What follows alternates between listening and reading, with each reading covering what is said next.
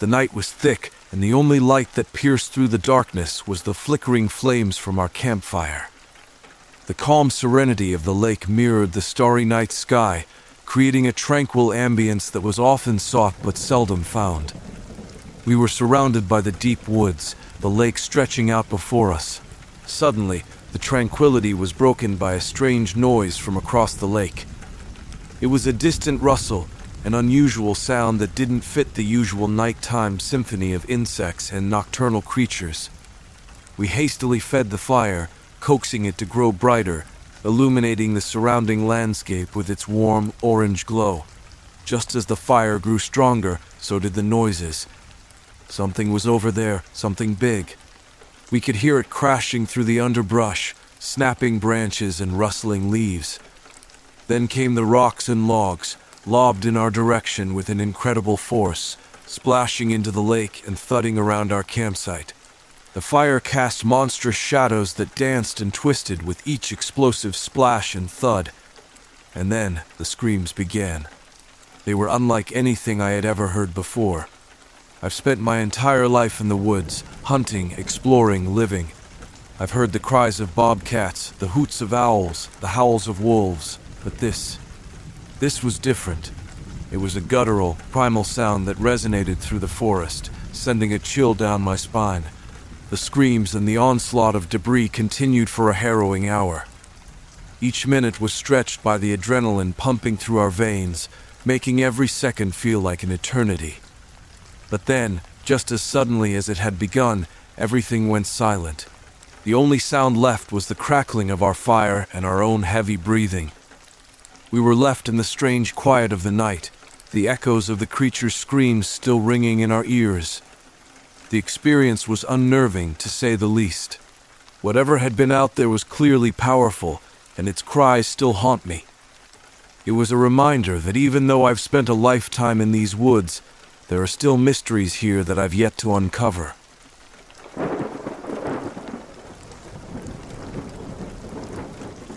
The day after my girlfriend and I saw the Mothman prophecies in the movie theater, we found ourselves driving up a road situated in the middle of Jefferson City, Missouri. The movie was still fresh in our minds, and we couldn't help but feel a bit on edge.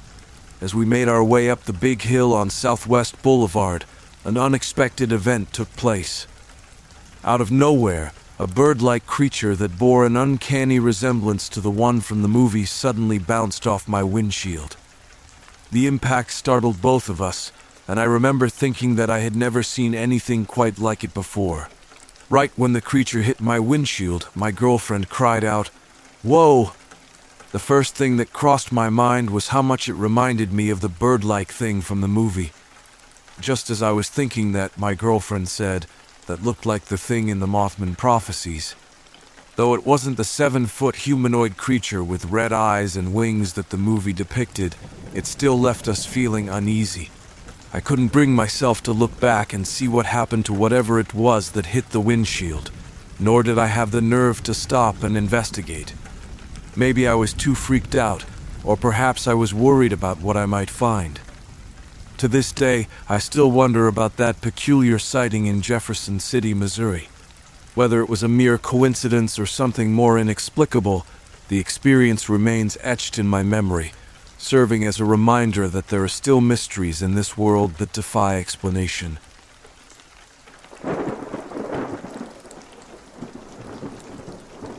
I have heard the story of the Quaker man who left Philadelphia to start a new life in the mountains of Pennsylvania. He was a man of strong faith, and after purchasing a large lot in Cooke Township, he found employment at the Old South Mountain Iron Works. The land was perfect for him, with a stream full of brook trout, plentiful timber, and lots of open space to raise a family. He soon met a young woman and fell deeply in love with her. They were married by the local justice of the peace, despite the fact that she was not of the same religious faith as he was. However, they were happy together, and she soon became pregnant. In the final month of her pregnancy, the young wife began to experience bouts of anger and intense pain. The doctor could not diagnose the cause of her malady and ordered her to complete bed rest. the Quaker had a horrible dream that the devil had come to visit their home while he was at work. He was sure that his wife was possessed by a demonic being and that he needed to purge her of this evil. For ten days straight, he knelt by her bedside, invoking prayers and charms, much to the chagrin of his wife. However, his wife soon became disgusted by the fuss her husband was making. In a fit of rage, she grabbed a small wooden cross and flung it out of the window.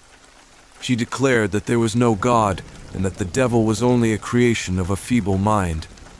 That very night, the Quaker's wife went into labor. She told in agony for the entire night and into the early morning. A midwife was quickly summoned for the delivery. Soon after daybreak, the child started its way into the world. As the midwife coaxed the new mother to push, it soon became apparent that this child was unlike any she had ever witnessed. The newborn boy resembled a beast, not a human. It was alive and breathing, but did not cry or make any sound. It was gray in color and had more scales than skin.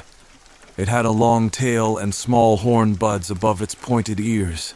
There were claws for hands and hooves for feet. It also emitted a foul, lingering stench. This was the embodiment of Mephistopheles. The Quaker was horrified and could not believe that this was his child. He refused to even touch it. The midwife, who had seen many things in her time, was shocked and did not know what to do. The child lived for only a few minutes before passing away. The Quaker's wife died soon after giving birth. The Quaker was left alone with his thoughts and his beliefs. He eventually left the mountains and returned to Philadelphia, where he tried to reconcile his faith with the terrible thing that had happened to him. The story of the Quaker and his wife has been passed down through generations. Some say it was a curse, others say it was a punishment for the wife's blasphemy. But the truth remains a mystery lost to time and to the mountains of Pennsylvania.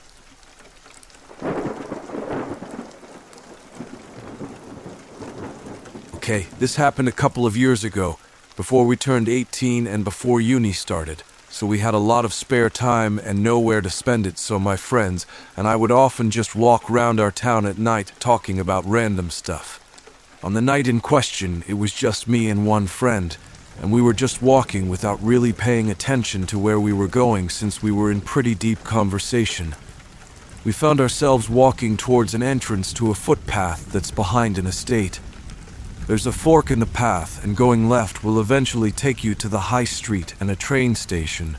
Going right will take you to some fields behind a cemetery. We went right, which sounds like a dumb idea, but it made sense at the time because you could get into the cemetery through the fields and then onto the estate where we lived by coming out of the cemetery. Initially, I didn't even want to go down the path in the first place I'm scared of the dark and generally would rather not walk through a graveyard and a bunch of creepy forest paths at night. My friend reassured me, though, and after all, it was the quickest way home. About five minutes in, the path leads through a small wooded area, and after that, there is the gate that opens into the cemetery. It's really dark in this part, except for some distant lights from houses allowing you to see a little bit in front of you. That's when we saw a figure in the distance, walking towards us. From what I could make out, it just looked like one guy, probably a similar age to us because teens would often use this path to get from one estate to the other. I quietly told my friend that, and he agreed. We weren't worried because while there are some bad kids in our area, people don't really give you any trouble when they're on their own. As the person walked closer to us and us to them, I realized it was not a teenager, but a really tall man.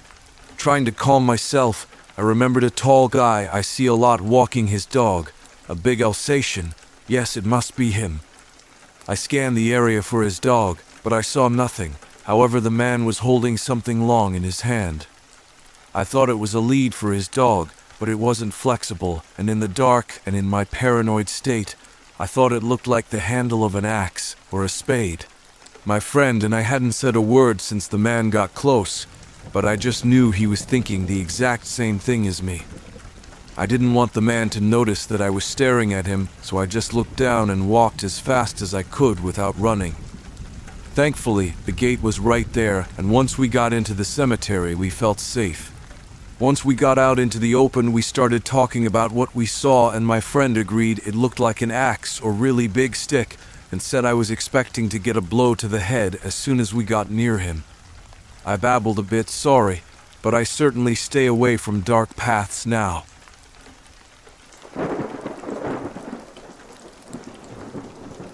This just happened a few hours ago. I have called and reported it to the police, and I am home safely, but guess I am still in shock. Could do with putting it down and writing to process it, and figured this is as good a place as any to share what happened. I finished work early today and so decided to go out for a run. I set out around 4:30 and decided my usual routes which cross many roads will not be very practical, and so I took an alternate route along a canal towpath and some pathways through woods that I knew would be less busy. Everything was going well. I was pushing myself steady until I got to a pathway on the way back around 6 kilometer into the route. It is a long straight path with a canal on the left side, and on their right there is wasteland where some factories used to be, but have mostly been demolished. It has been left abandoned for as long as I can remember and is overgrown with trees and weeds, but there are the odd bits of an old factory that for some reason weren't fully demolished. As I got level with one part of the factory, which still had some old metal fire escape steps attached to it, I noticed a rough looking guy sat on the wall with his legs hanging down. He jumped to his feet as he saw me coming and shouted something, but I couldn't make it out. As I came level to where he was, I heard him say, Wait there, can you help me find my phone? He said this while he was running down the steps, and so I stopped as I got level with where the bottom of the steps was, meaning we were standing just a few feet apart, but with a fence in between us. It was a really old iron fence with vertical metal bars that have spikes at the top, like you sometimes see around churches and things. He asked me if I would help him find his phone again, saying he had dropped it somewhere nearby, and asked if I could ring his number so he could listen for it. I felt I couldn't exactly refuse as my phone was strapped to my arm, so I said he could tell me the number, and I took my phone off my arm and unlocked it. He blurted out a phone number, but said it far too fast, and it didn't begin with 07, which made me start to feel like something wasn't right. Although I was beginning to suspect at this point, I wasn't really worried. I am in pretty good shape, had a big size and weight advantage over him, plus, there was a fence between us. He didn't seem in very good physical shape and seemed like he might be homeless. I figured if he was trying to mug me for my phone, his only chance would be if he pulled a knife, so I made sure to stay a good distance away from the fence and kept my eye on where his hands were so I told him I didn't catch any of the numbers because he said it too quickly, and he came out with another number. This time it did have 07 at the beginning. I entered seven numbers, and then he started to look around and saying, I can hear it.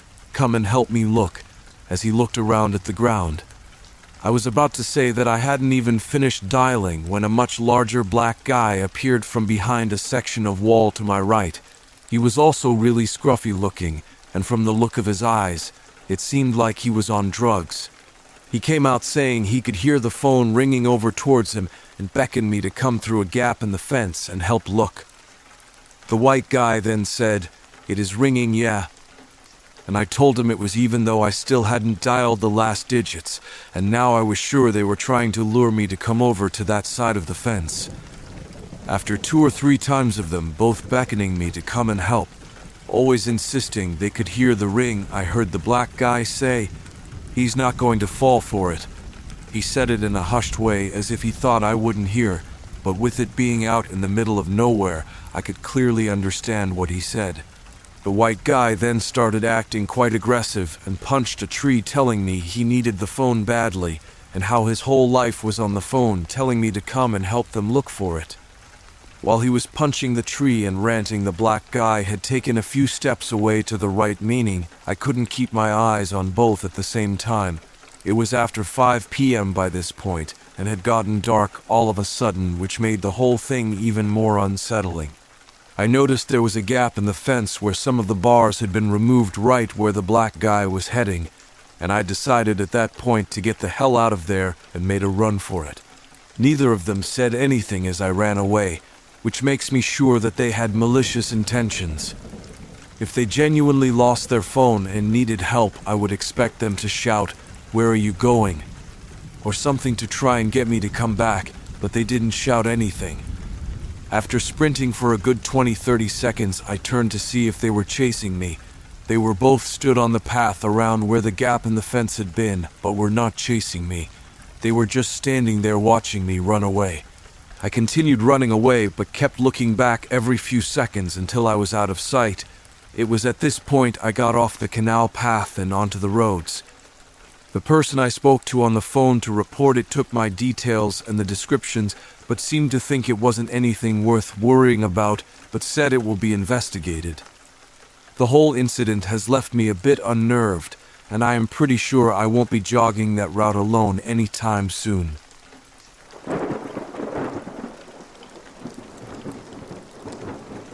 Sir, my name is Megan. I am forwarding a summary of an experience that I and a friend had in August 2010. My friend and associate Kyra and I traveled from Columbus, Ohio to Ravenswood, West Virginia on business. While we were there, I wanted to make a side trip to Gallipolis, Ohio to visit relatives I had not seen for quite a while. After our meeting and presentation, we drove onto Ohio Route 7 and traveled south along the Ohio River towards Gallipolis. We had a nice, though brief, visit with my relatives. Around 6 p.m., we left their home and drove a few miles north on Route 7 to check into a hotel near the local airport. Around 7:30 p.m., we decided to get dinner and found a quiet restaurant so we could eat and work.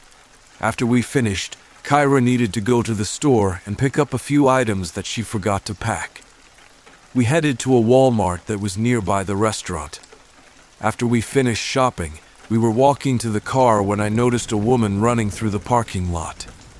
When she reached her car, she looked back in the direction of the store and then hurriedly got into the car. I quickly looked in the same direction and saw what looked like a large bird flying above the roof of the store. It was difficult to see, but when it swooped downward, the parking lot lights would shine off of it. It looked like it was either oily or had shiny leather like skin. Whatever it was, it had a wide wingspan. I would guess it reached eight, ten feet across. It circled above the store for about a minute, then just disappeared. We were both somewhat shocked at what we witnessed, but figured that it was just a huge bird. Since it was dark, I figured we had misjudged what it really was. We drove back to the hotel and decided to call it a night so we could get an early start on the drive home in the morning. I got ready for bed, but thought I'd watch some television first. By this time, it was around 10 p.m. or so. I must have dozed off fairly quickly because the next thing I remember is frantic knocking on my door. I stumbled out of bed and checked who it was. It was Kyra, and she was obviously upset. She rushed into my room and said, It's here. What are you talking about? A little bit perturbed that she woke me up. She said that she was laying on the bed reading when she heard something in the hallway. She got out of bed, walked to the door, and listened to what she thought were scratching sounds. After a few minutes, the sounds stopped, so she went back to bed. Not long after she lay down, she heard more scratching sounds, but from outside her window. Again, she got up and peeked through the curtains. This time, something looked back at her. Our rooms were on the second floor in the back section of the hotel, and both looked out onto a small parking lot and a large field beyond that. She could see what she described as a bald, ugly man with wings who was looking directly at her with large, bulging eyes that lit up bright red. It was there for only a few seconds. It then spread its wings while running at the same time toward the end of the parking lot and lifted off the ground like a bird. You're kidding, right? I muttered to her. Meg, I swear to God that thing is out there and it knows we saw it. I knew the only way I was going to get some sleep was to allow Kyra to stay in my room. The next morning we woke early, checked out, and drove back to Columbus. Kyra didn't mention the incident from the previous night during the ride. In fact, she has still never said anything else about it. We continue to be good friends and have a very good working relationship. But I got curious. I had never heard about the Mothman or any of the tales associated with it. I grew up in Texas and had only lived in Ohio for a few years. I moved into my mom's house after she had passed away. Her relatives lived throughout Ohio, but I had never been told any of the stories. This is the reason I am writing to you. We were near Point Pleasant, WV, when we had this encounter. Do you think that it is possible that this was a Mothman? I read some of your posts recently, and I'm starting to believe that Kyra actually saw something supernatural. In light of the prophecies of danger that this thing is supposed to warn people about, Kyra has had some bad luck and tragedy since that day. Her husband suddenly left her, she had a fire in her house, and she severely injured her leg in a fall. Could this be connected? I personally don't believe in predictions, either good or bad. But I will admit that these have been strange times since we witnessed whatever.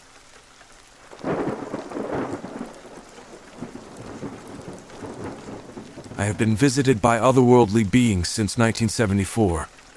I've had missing time many times over the past 48 years and have been abducted countless times. I did have one experience in 1999 that I had reoccurring dreams, a night that happened at my home in northern Wisconsin. I remember being taken from my bed, being led into my living room. I remember seeing things around me. I was shown a young girl 12 years old or so. I remember knowing that I was the child's father. I remember being so angry that I was used over years to create this abomination. I had, for as long as I can remember, maybe 25 years, kept a gun in my bed under my pillow. I had it in my hand. I remember being so angry that I was able to pull free, and I shot and killed the girl. I am a law enforcement officer. Since that day, I put it away, and I have trouble handling it. After shooting the girl, I remember being punished. I have had lumps in my arms that hurt and remain today. Each time that they come, they find different ways to make me suffer. All this time, I hesitate to tell anyone else about any of my sightings, but I did report my story to MUFON. They called me and made me feel like a criminal.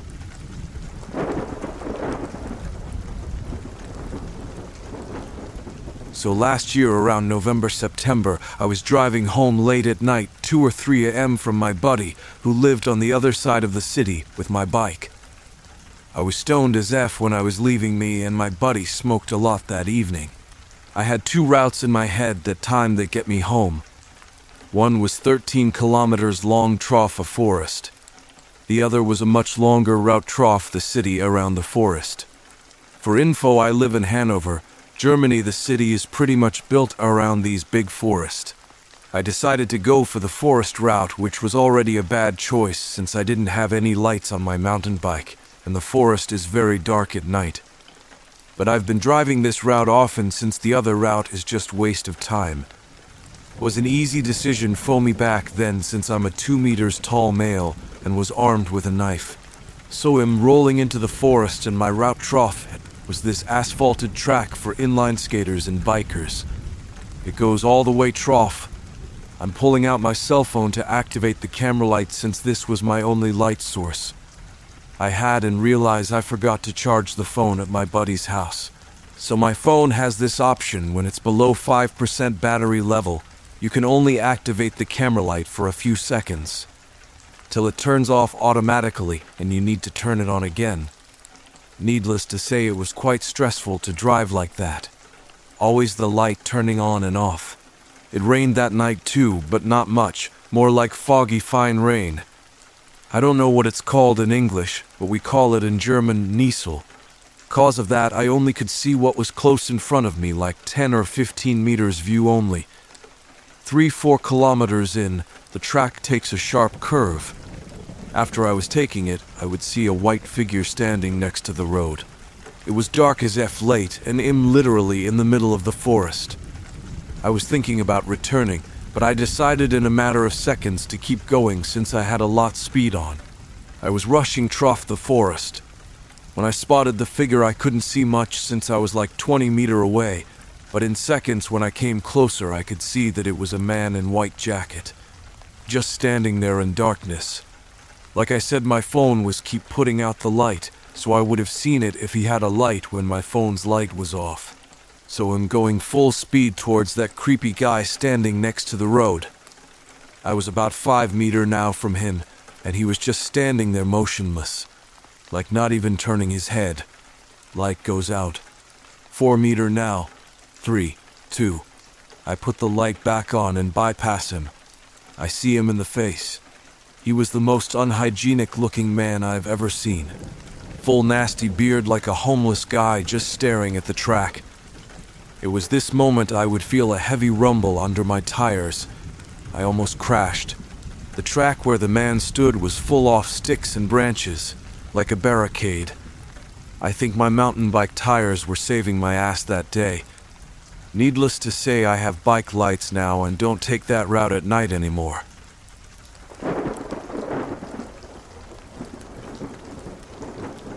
It was December 2000, and the winter chill had settled in. I lived in a small town called Molalla, located southeast of Oregon. The snowy hills off Hunter Road were a popular spot for hiking and exploring, and I had decided to venture out that day to enjoy the tranquility of nature. I had always been fascinated by the mysterious stories of Bigfoot, but never truly believed in its existence. Little did I know that my perspective would change drastically during that fateful hike. As I trudged through the soft snow, Enjoying the crisp air and the crunch of snow beneath my boots, I stumbled upon something that would change my life forever. I found a set of tracks unlike any I had ever seen before. There were a dozen of them, each measuring 14 inches in length, with an astonishing stride of five and a half feet. The elevation of the area was about 1,500 feet, and the remoteness of the location added to the eeriness of the discovery. I couldn't believe my eyes. The tracks were clearly not human, nor did they resemble any known animal in the area. My heart raced as I considered the possibility that these tracks could belong to the elusive Bigfoot. I decided to follow the tracks, curious to see where they would lead. As I continued on, I couldn't help but feel a growing sense of unease. I was acutely aware of the eerie silence around me, punctuated only by the crunch of my footsteps and the occasional rustle of a bird or squirrel in the trees. Despite my apprehension, I pressed on, driven by a burning curiosity. The tracks led me deeper into the hills, and I began to wonder if I was on the verge of making a groundbreaking discovery. Suddenly, the tracks stopped at the edge of a small clearing. I scanned the area, searching for any sign of the creature that had left the tracks but there was nothing. No broken branches, no tufts of fur, no lingering scent. It was as if the creature had simply vanished. Disappointed and feeling a mix of fear and fascination, I decided it was time to head back. I retraced my steps, making sure to take photos of the tracks as proof of my encounter. When I returned to town, I shared my story with friends and family. Some were skeptical, while others excitedly shared their own theories and stories about the legendary creature. As for me, I couldn't shake the feeling that I had come incredibly close to uncovering the truth about Bigfoot. That day in December 2000 marked the beginning of my obsession with the mysterious creature. Since then, I've dedicated my life to searching for evidence and learning all I can about Bigfoot.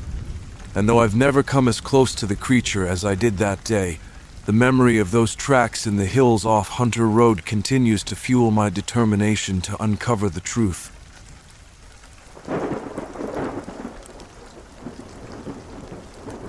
As I stared at the lifeless body of my best friend, I knew I couldn't let this go on any longer.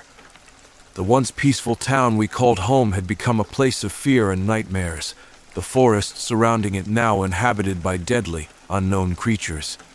We had come together as a group of hunters, determined to protect our town and families from the mysterious predators responsible for the gruesome animal attacks that had plagued our community for months. We had entered the forest, weapons in hand, prepared to face whatever horrors awaited us. But we were not ready for the cunning intelligence and ferocity of the creatures that hunted us. They picked us off one by one, their stealth and speed unmatched by any predator we had ever encountered. I was the last survivor, my friends and fellow hunters, now nothing more than memories and fallen comrades. Desperate and terrified, I stumbled deeper into the forest, hoping to find a way to stop these relentless monsters. That's when I discovered it an ancient relic, hidden away in a dark, forgotten cavern. Its mysterious power seemed to resonate with the creatures, hinting at the possibility of controlling them. With newfound determination, I began to study the relic, learning its secrets and unlocking its potential. As I deciphered its ancient symbols and harnessed its power, I devised a plan to turn the creatures against one another, using their own instincts and abilities to defeat them. With the relic in hand, I ventured back into the heart of the forest, seeking out the lair of the predators. When I found them, I used the relic's power to emit high frequency sound waves carefully tuned to a frequency that specifically affected their hearing, leaving the other forest animals unharmed. The creatures, disoriented and incapacitated by the sound, began to turn on one another, their pack mentality shattered by the unbearable noise.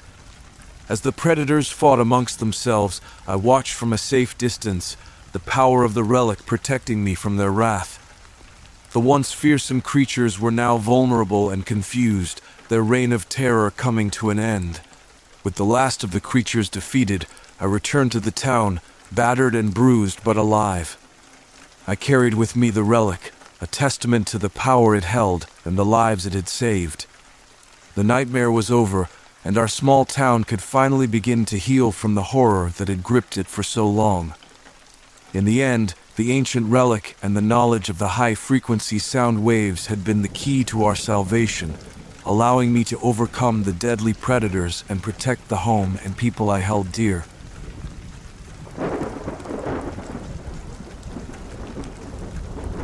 I didn't personally witness any of the sightings, but I heard about them from the police reports. Officer Linda Seabrook saw a creature that looked gargoyle like while driving home from work on the Garden State Parkway around 7:04 p.m. She couldn't believe what she was seeing but was sure of the dark reddish skin and scaly reptilian wings of the creature. Another police officer, Scott Kimball, had a sighting of a gargoyle like reptilian on Route 33 near Union at approximately 4:35 a.m. He saw a creature nearly 6 feet tall with scaly wings protruding from its back. The creature had larger than normal eyes and canine teeth. Officer Kimball saw the creature land briefly on an abandoned building and was able to make out its approximately five foot long tail. Police dispatch also received calls about sightings of a gargoyle like creature in Cherry Hill Township at around 8:43 p.m. Witnesses reported seeing a creature nearly seven feet tall with large bat like wings behind its shoulders. The wingspan was estimated to be around 13 feet across, there were also reports of strange flying reptilian creatures in Pensacola Township at around 3:17 a.m. Multiple witnesses called the PD to report creatures with red glowing eyes, large wings, and massive black talons. While I haven't seen any of these creatures myself, the reports are certainly intriguing.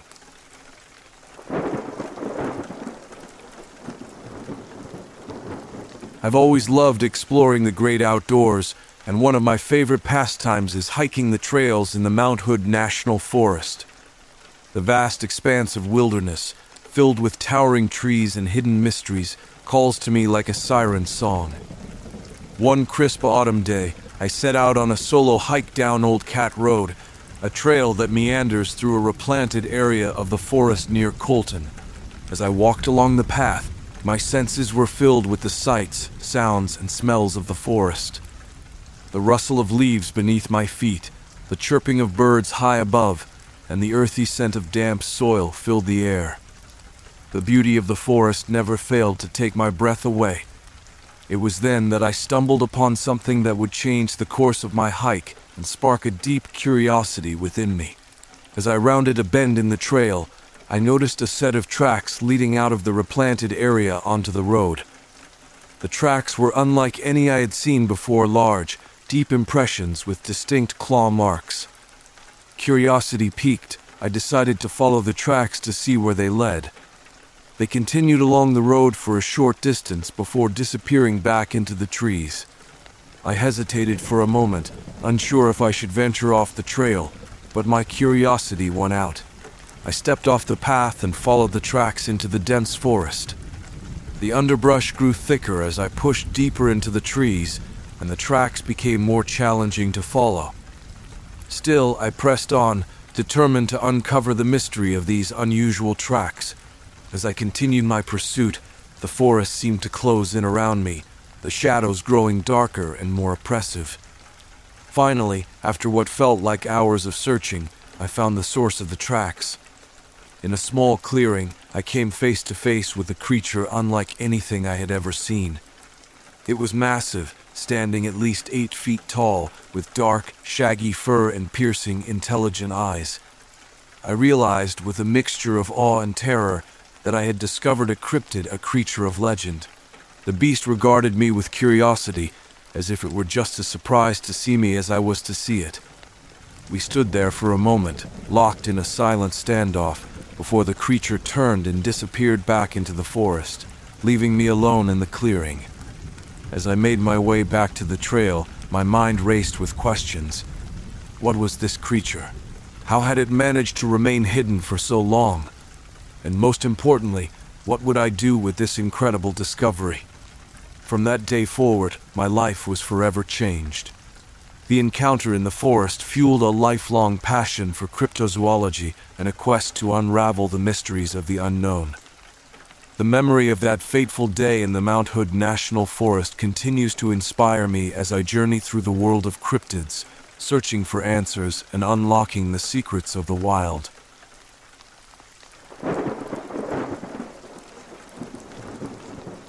As a National Guard agent, I've seen my fair share of crises.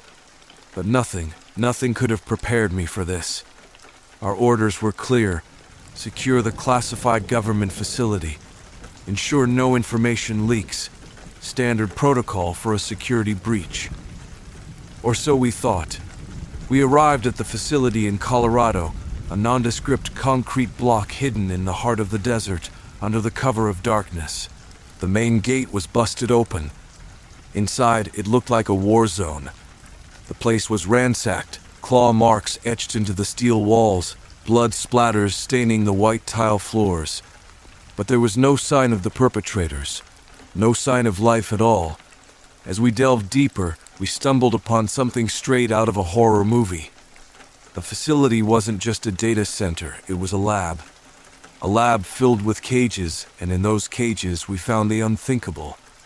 There were creatures, grotesque, monstrous hybrids of humans and animals. Some were dead, victims of the breakout. But many cages were empty. They'd escaped. We soon learned what these creatures were chimeras, born of illegal genetic experiments. Unholy fusions of man and beast, they were unlike anything we'd ever seen. They were intelligent, strong, and deadly. They were the security breach we were here to contain. The hunt was on. We tracked the chimeras through the sprawling facility, each encounter more deadly than the last. These creatures were not mindless beasts. They used their human intelligence combined with their animalistic abilities to evade and attack us. They were the perfect soldiers, and we were their prey. Meanwhile, we began to uncover the truth we found documents, reports, and video logs detailing the creation of these chimeras. This was a government sanctioned project funded by taxpayers hidden from the public eye. The goal was to create a new kind of soldier, one with enhanced strength, speed, and resilience. Each document we discovered was more disturbing than the last. They had been playing God, and now we were paying the price. We fought the chimeras day and night, using every ounce of our training to outsmart and outmaneuver them. Each encounter left us more drained and desperate, but we couldn't let these creatures escape into the outside world. In the midst of this chaos, we found allies in unexpected places. Some of the facility's staff had survived the breakout. They were as horrified by the project as we were, and they helped us understand the chimeras better. Their insights proved invaluable in our fight, we finally cornered the last of the chimeras in the heart of the facility. It was the most human of them all, a chilling testament to the extent of the experiments conducted here. It fought savagely, but in the end, we managed to subdue it. Once the facility was secure, we had to confront the reality of what we'd uncovered. The conspiracy ran deep, reaching into the highest echelons of power. Our superiors demanded silence, but we couldn't let this atrocity be swept under the rug.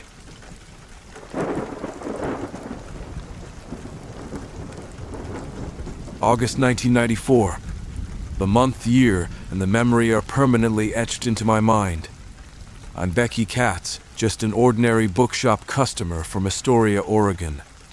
That day, my son and I had decided to take a break from the city noise and spend the day collecting mushrooms near the fish hatchery by Blind Slough, 18 miles away from Astoria off the Columbia River. We had been at it since early morning, and it was around 8:30 a.m. when it happened. The morning mist was still lingering around the trees, the air crisp and clean. As we carefully navigated through the undergrowth, a sudden rustle caught our attention. We turned towards the noise, and that's when we saw it. It was a figure, gray brown, and larger than any man I'd ever seen. Its body was covered in thick, matted fur, and it had an unmistakable wildness about it. It looked somewhat like a bearded hunter, but its size and stature were far from human. I remember the moment our eyes met. It was only a split second, but it felt like an eternity. There was a look of surprise, maybe even fear, in its eyes. And then, just as suddenly as it had appeared, it turned and ran away, disappearing into the dense forest. My son and I were frozen in place, shock and fear rendering us motionless. When we finally came to our senses, we ran in the opposite direction, not stopping until we had reached the safety of our car. As we drove back home, we kept replaying the incident over and over in our heads. We were both trying to make sense of what we had seen. After some discussion, we arrived at the only possible explanation that made sense we had seen Bigfoot. I still remember the feeling of disbelief, the adrenaline rush, and the fear. But more than that, I remember the sense of awe and wonder. We had witnessed something extraordinary that day, something few people get to see in their lifetimes. Since that day, our mushroom collecting trips have been filled with a sense of anticipation and excitement. We never saw the creature again, but the memory of that day remains as vivid as ever. It was a reminder that there are still mysteries in this world, waiting to be discovered. And sometimes those mysteries find you when you least expect them.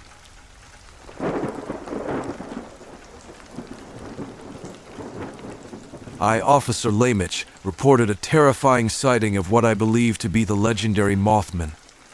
My sighting occurred on highway in Wyoming. Suddenly, in front of me, right above a slow moving car, was the figure of a man with his wings folded in across his back.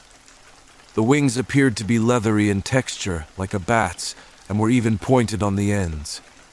A sort of sting protruded from the creature's belt line, I stopped my car and tried to get out when I saw the creature taking off in flight at an incredible speed. I would describe it as follows It stood between six and seven feet tall, had a wingspan over 14 feet wide from tip to tip, and large glowing red eyes. It flew at an angle towards the east. It made no noise other than a whooshing sound like air through its wings. It had claws on its feet and something on its back looking like two cylinders. I reported my sighting to the local PD where I was laughed at, ridiculed, and finally forced into early retirement for psychological reasons. I was told that if I reported another sighting of this kind, I would be brought up on charges of mental instability.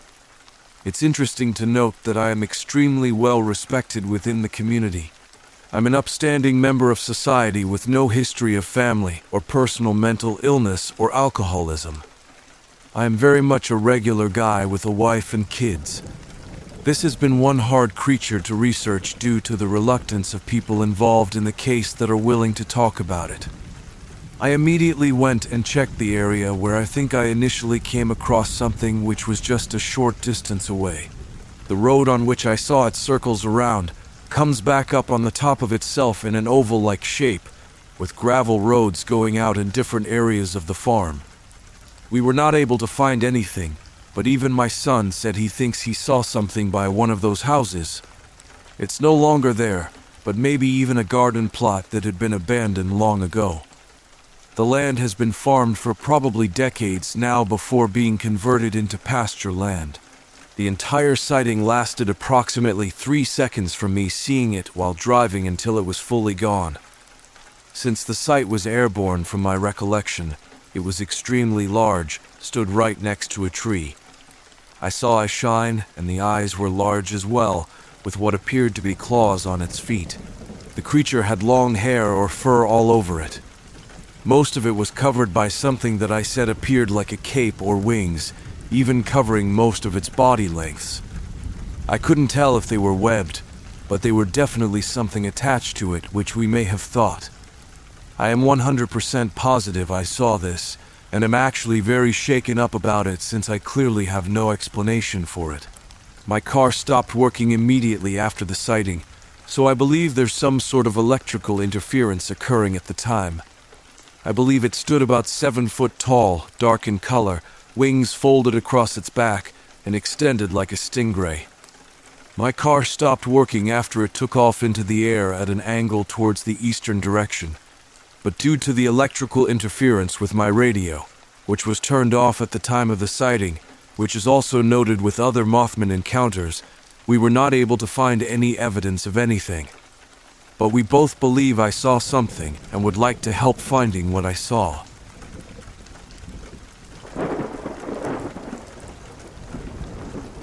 I have two stories. First was about 1997, opening weekend deer season Central California.